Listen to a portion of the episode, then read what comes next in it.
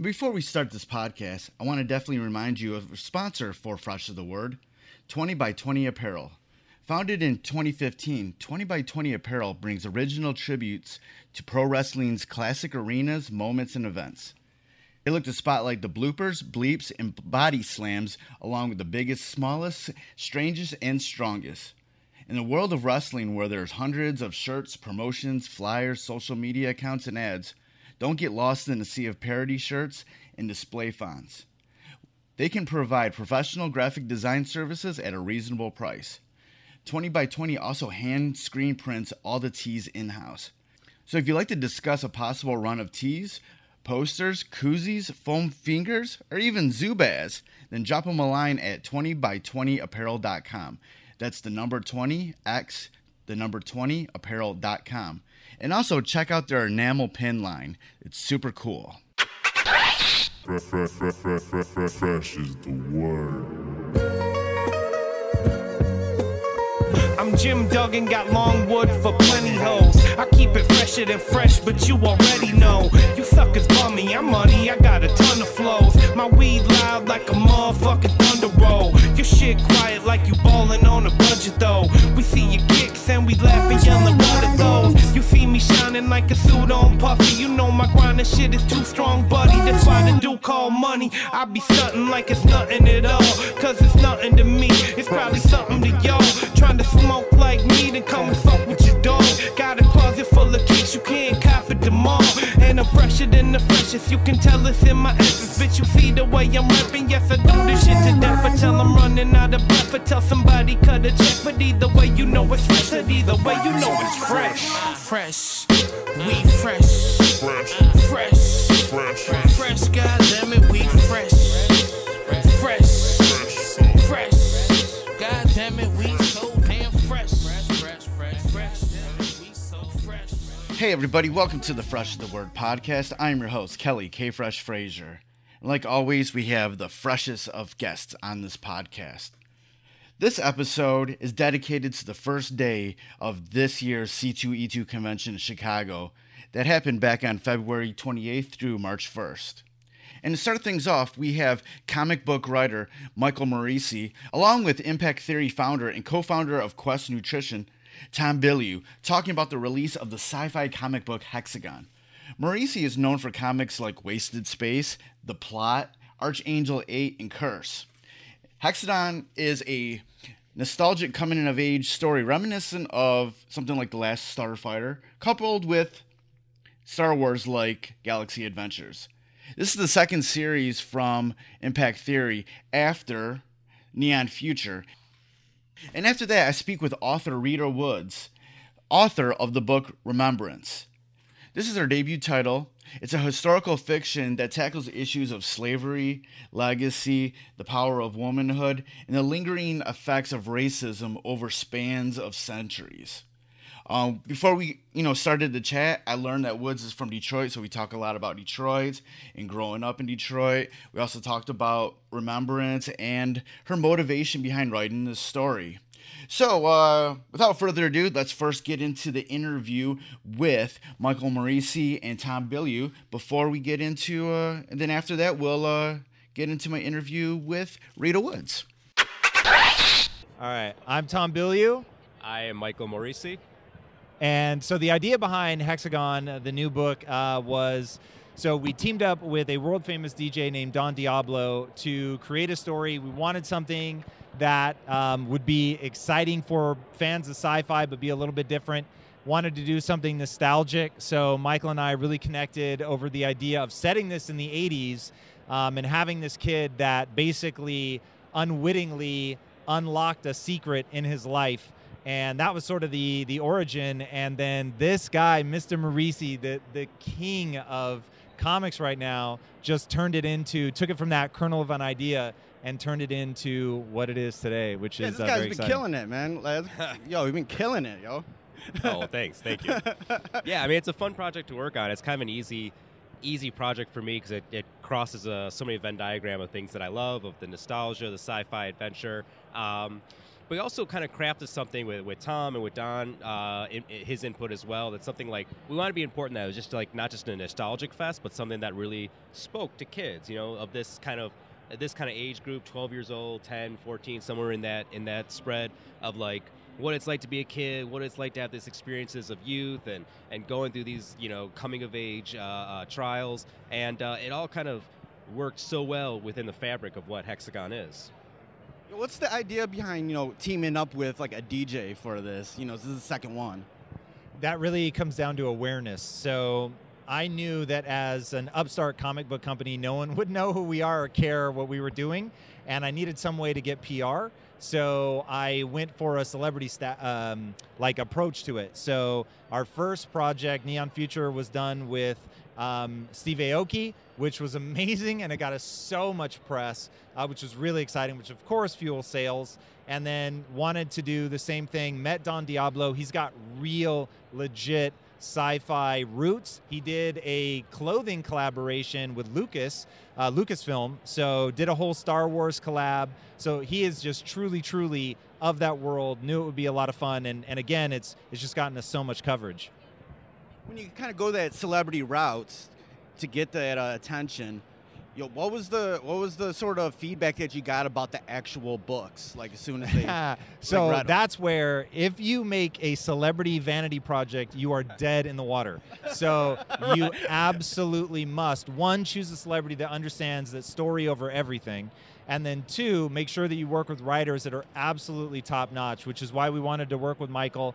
I straight stalked him and was like, look, you were the one person I wanted to meet. Luckily, we had some friends in common that connected us, and really, we really hit it off. What he's doing on a story level, I had read his novel and was just blown away with how he handles character. Yeah. He never gets lost in the nostalgia, but yet it's there. And he's written these books that are very much an homage to Star Wars, but have their own DNA, have real emotion, real characters. And I thought that's somebody that can really write in this sweet spot. And then as a father, he knows how to speak to this age group. Yeah, and the thing is like sometimes when you work with someone from a different industry like that, like their sort of time frame about projects is a lot different than comics. Comics, it's just like this ongoing thing where someone drops an album, they might continue to work the album, but then when their next project is going on, they like, you know, they think about that project, you know. But with comics, you still, you know, you're still going to work the previous book while you're doing this one. Kind of talk about sort of working with these two DJs and like were they into promoting this book? So I won't speak for DJs en masse, but I will speak definitely for Steve Aoki and Don Diablo. They are two of the hardest working human beings I have ever met in my life. Like, I like to think that I'm a cyborg sent back from the future, but these two are insane, man. It is crazy how much they work. So they've been super fast. They've gotten feedback in fast. They were amazing in the world-building phase, the character development phase.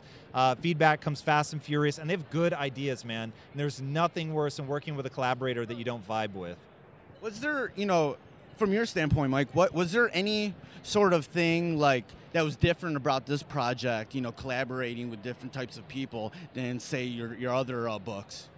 Yes and no. I mean, I'm a person who believes and enjoys the collaboration of comics. Like Tom mentioned, I write novels as well, and that's a solitary pursuit, where comics is really, really collaborative. Whether you're working with co-writer or not, artist, letter, colorist, editor, publisher, it's a very collaborative medium, and I enjoy that. I enjoy bringing a wealth of ideas to the table and letting them compete. And bringing out the best ones. I'm not an egotistical person. Like, I'm like, whatever's going to be the best, then that's what we're going to go with. And so if you're fortunate enough to have a buffet of ideas, which we did, which having Tom, which having Don, which having, you know, me, and we're all able to throw some ideas and concepts and world building and stuff like that together, and then decide which is going to be the best and what we're going to go with and going hard into that, you're in the best position possible. So it's only, it's, you know, you can get into a situation where you can have too many cooks in the kitchen. You can. Right, right. This was not that situation. But it's only going to help you to have competing ideas and be able to pick the best rather than being, you know, a lone voice in the void, is my opinion. What was it about this idea that made you, you know, want to come on board and do it? Well, I think they had me as, like, they mentioned it was, like, Last Starfighter, and that was, like, that's all I really needed.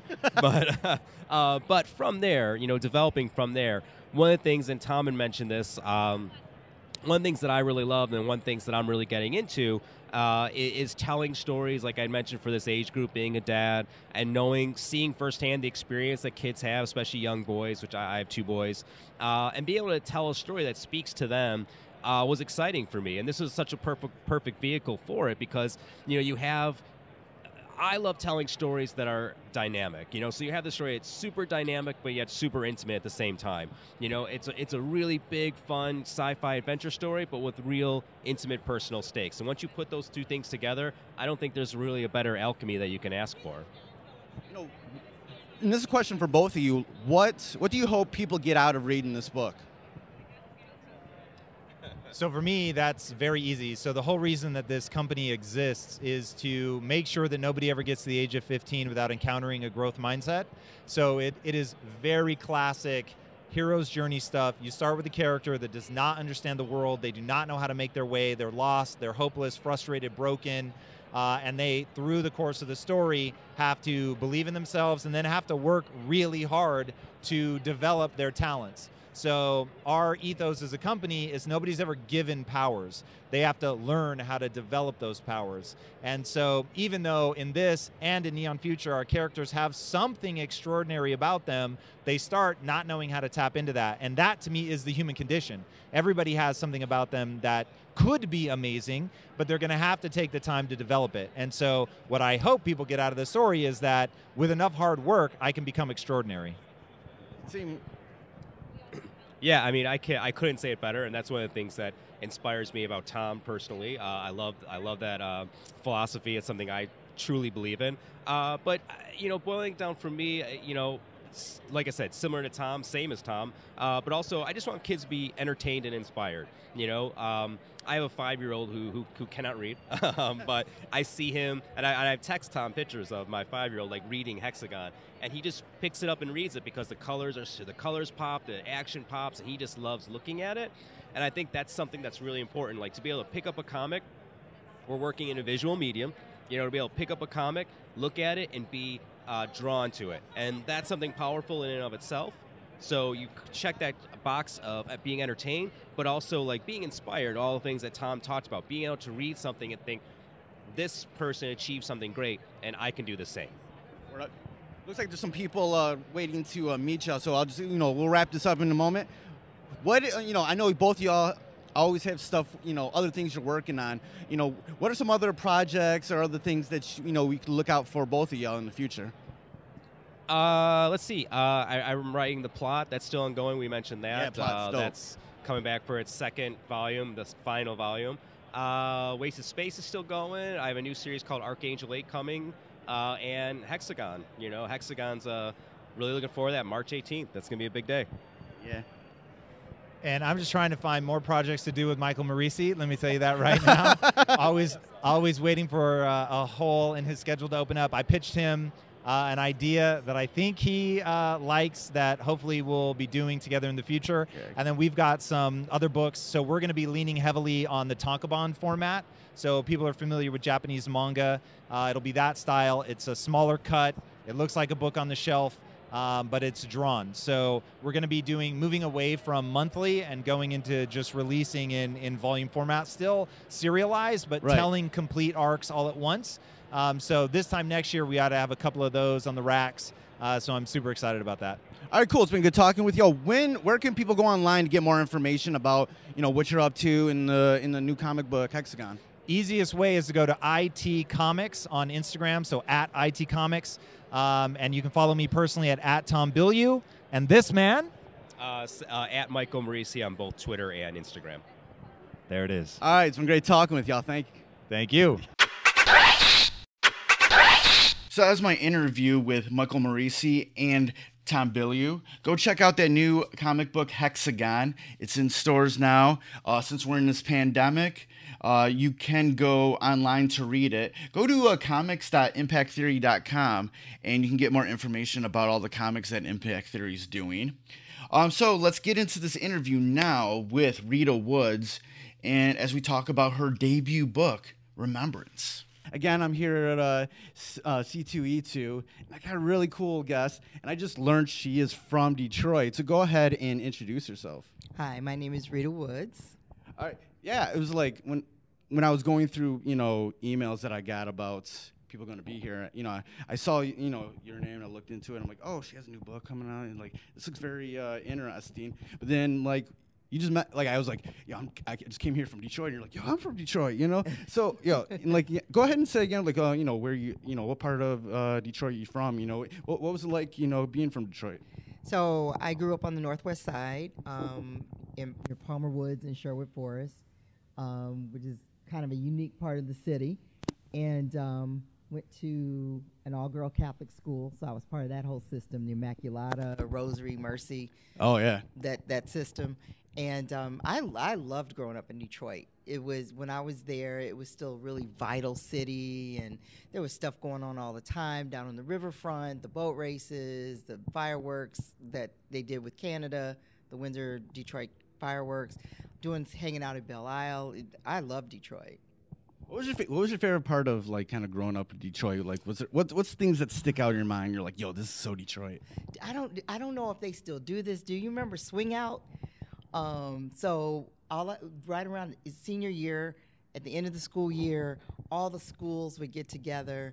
We weren't supposed to do this, but this is what we did. Yeah. And there'd be, you know, caravans of cars with high school kids hanging out the windows, doing up and down the interstate. Yeah. Oh, okay. That sounds good. The police were just irate, but there were there were probably 20 schools all doing it. What were they going to do about it? So Swing Out was one of my favorite things. You just hope to contain it. You know? Yeah, exactly. Exactly. Trying to keep them from killing themselves. And they basically would put out these PSAs every year, like, please do not stand on the roof and do donuts in the parking lot. It's, you know, bad for your health. Like, yeah, I guess we can do that. So I love that part about it. I love being able to go into Canada, just free. You know, Windsor was basically a suburb of Detroit. Yeah, it was before the whole you know, passport thing. Yeah, yo, just like go back and forth. You know, all right, like you celebrated your 19th birthday by going to Windsor to drink. You know, exactly. That's what I did. You know, exactly, exactly. So they didn't even ask you anything. Like, what are you doing? I'm going over to party. You know, right, just be like, I'm just going to the bar. You know, right. So you have a. This is your first book, right? Yes. Yeah, it's called Remembrance. It's kind of, you know, what's it about? Because from what I saw, there was like, it's kind of like broken down into three parts, right? Three different sort of like, you know, places in time, you know. So it takes place across basically 3 centuries, and it starts just before the Haitian Revolution in the 1790s and comes all the way to the 21st century. And it's basically the story of 4 women, all of who are imbued with. I don't want to say magical powers, but they have special abilities. And it's sort of the pivot point around which all these women rotate is Mother Abigail. And she's a voodoo priestess who can create a parallel universe, who has created a parallel universe in Ohio that's a stop on the Underground Railroad. Right, right. Nice. Like, from what I you know, see, there's a lot of... It's kind of like, you know, a lot of history in regards to, like, the different, like, culture, you know, black culture mm-hmm. in America.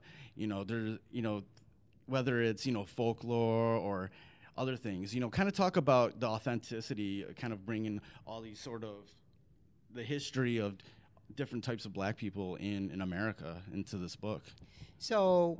When I first was conceiving of the book, it was mostly, I want to tell the story about this woman who has these powers to create this world, and she's getting older, and now she's going to have to pass this place, Remembrance, on to the next generation. But as you start to tell that, you start thinking, well, how does she get these powers? And so ultimately that led me to voodoo. And voodoo in popular culture has this very strange, dark, black image where basically you're biting heads off chickens, you're sticking pins into dolls, you're, you know, raising zombies from the dead. And the fascinating history about that is truly not, none of that has anything to do with voodoo at all in reality.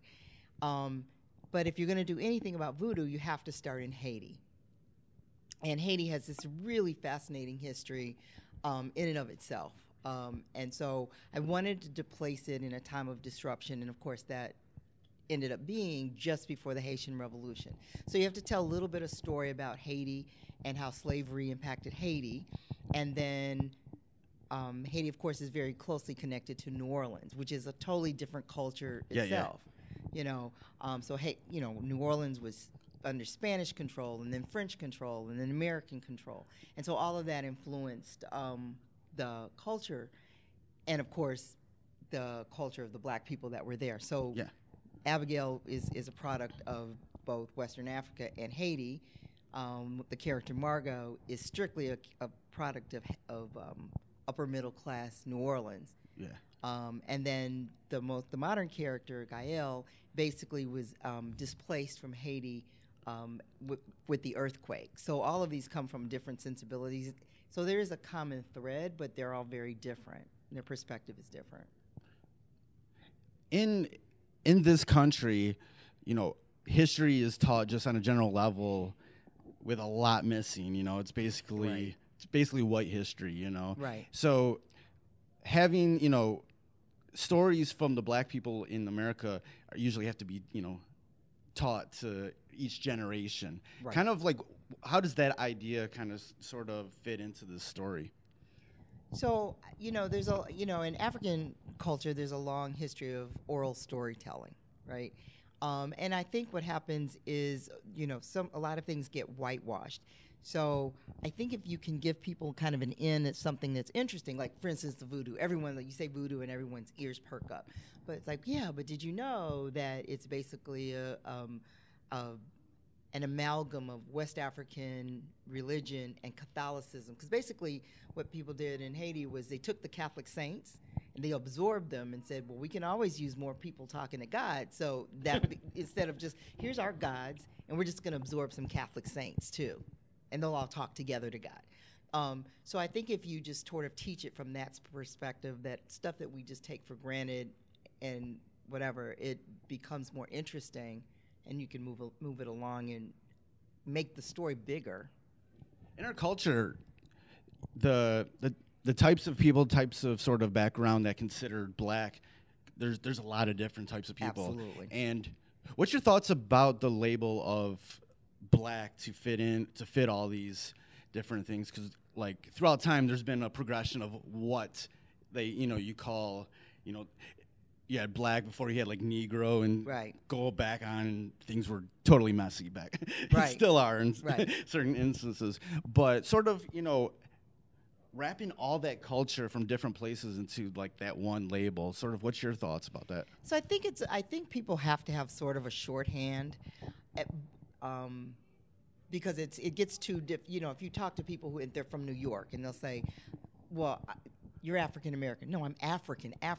You know, I'm from Nigeria. I'm not African American. Or you talk to someone from Cuba and they're like, I'm Afro-Cuban. But I think it's easier for people, you know, and it's kind of intellectually lazy to just see someone of color, someone brown, and say they're African American. Yeah. So I think black better encompasses the diaspora better than just saying African American, because you don't know. If you're in London, it's like they're clearly not African American; they're African Brits. Even here, so I don't have a problem with the labeling as long as you recognize that we are referring to the African diaspora. There are people from that you're going to see of color who are not. They're not American, but we have a commonality in how we ended up in the Western Hemisphere. But they may be from the West Indies. They may be from South America. They may be from, you know, almost anywhere. And as long as we acknowledge that our histories aren't identical, but there are some commonalities, I think, again, you open your mind to knowing what the true history in America is, which is much deeper and often darker than what's taught in the history books. What sort of research did you do to sort of make sure everything was authentic for this book? Oh, man. I love research. I would just stay there. And the problem with that is it makes the writing slow. So instead of like ripping out a book, so for instance, I need to look up, oh, I need to know what kind of yellow flower grows on the banks of the Mississippi in the fall. And 2 hours later, I have no idea, but I can tell you how turpentine is made.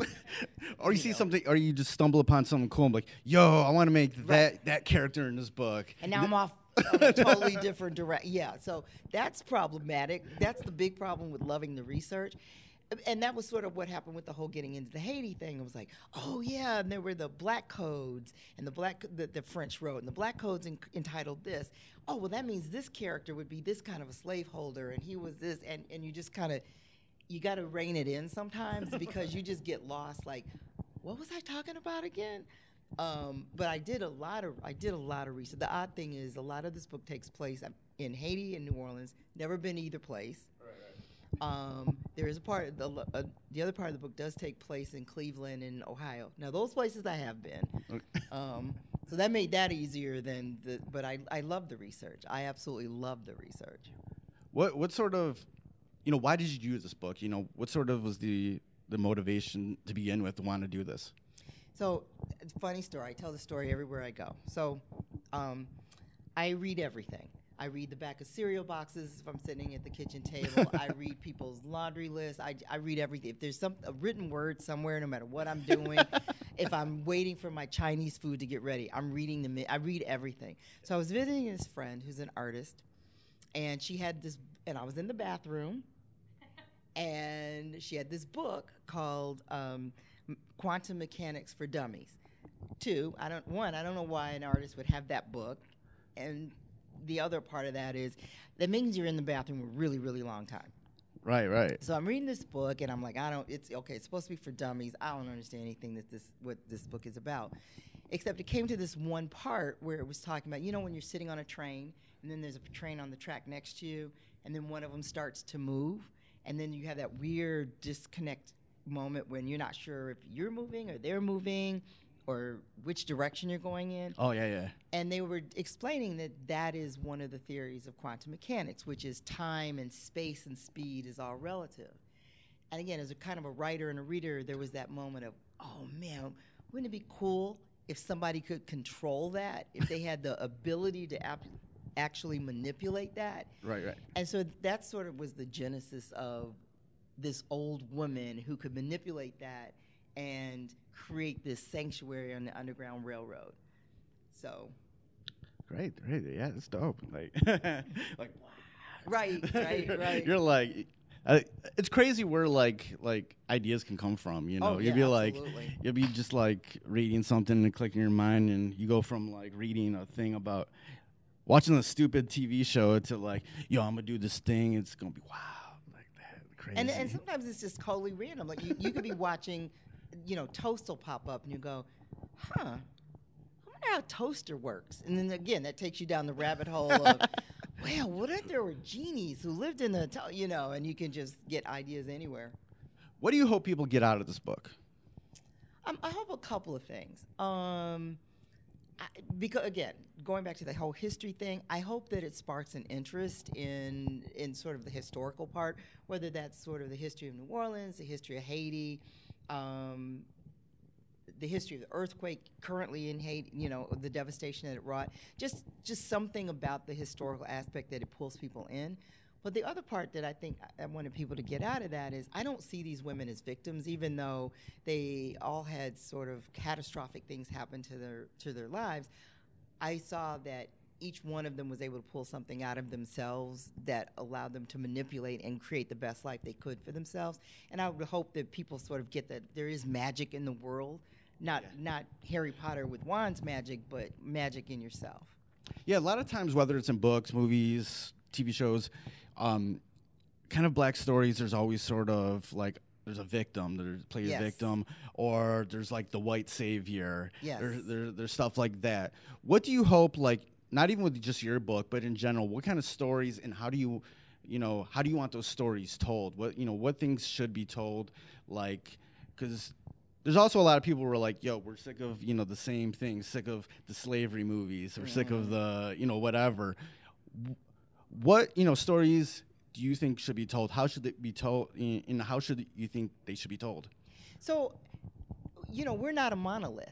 You know, we're not homogenous. And I think that's the problem with, you know, when we talk about it among ourselves is this isn't our only story. If you remember that whole controversy that happened with The Cosby Show, it was like, well, a black OBGYN and a, you know, a high-powered corporate attorney.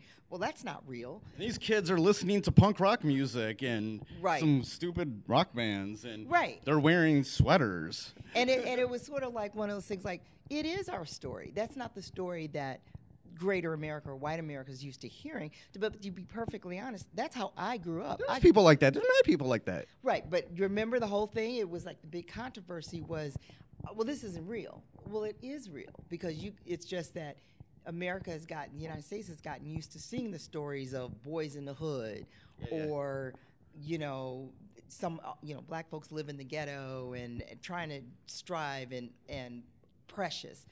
Not to say that those aren't, there is a place for that. And there's a place for those. Those are good movies and stuff like that. And those are definitely things that people connect to. Right. But that's not all, you know, black culture. There are upper middle class black people that are CEOs of major Fortune 500 corporations that run colleges, that are inventors, that, you know, sort of like the whole hidden figures, like, oh my God, I didn't know. So and that's who they were. They weren't like, it wasn't like this black woman, this black man grew up in a white culture or something like that. No, there's people that's just how they grew up. Right. Yeah, and that's who they are. And I think that's what I want is for it's like we have so many stories that, you know, are invisible. We are not a monolith. We are not one type. We are not one socioeconomic class, one educational class. We are everywhere and we are everything, and our stories can be fascinating. Man, that is a great place to end this interview. That was so powerful. Where can people go online to get more information about the book and what you're up to? So you can go to my website, RitaWoodsWrites.com. You can go to the Forge.com website. I'm everywhere. I'm on Instagram. I'm on Twitter. Yeah, you are. This has been a great interview. I'm glad we got, you know, we linked up to talk with that. Like, I loved it. It was great. Thank you. Thank you. Hey, yo, thank you for listening to this episode of Fresh is the Word, hosted and produced by myself, Kelly K. Fresh Frazier, and powered by Anchor at anchor.fm/freshoftheword. Intro theme music by Foulmouth, Shimmy Bango, and Knox Money. Fresh is the Word is available on all major streaming platforms. Please rate and review on Apple Podcasts and Stitcher.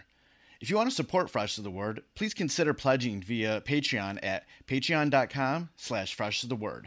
Follow Fresh of the Word on social media on Twitter at Fresh of the Pod, on Instagram at Fresh of the Word Podcast, and join the Facebook group at facebook.com/groups/Fresh of the Word. For more information about Fresh of the Word and our other podcasts, Breaking Records and Renaissance Soul, and a collection of pop culture articles and reviews, please visit freshofthepodcast.com. Thank you for listening and your support. Goodbye and good night. Fresh is the word.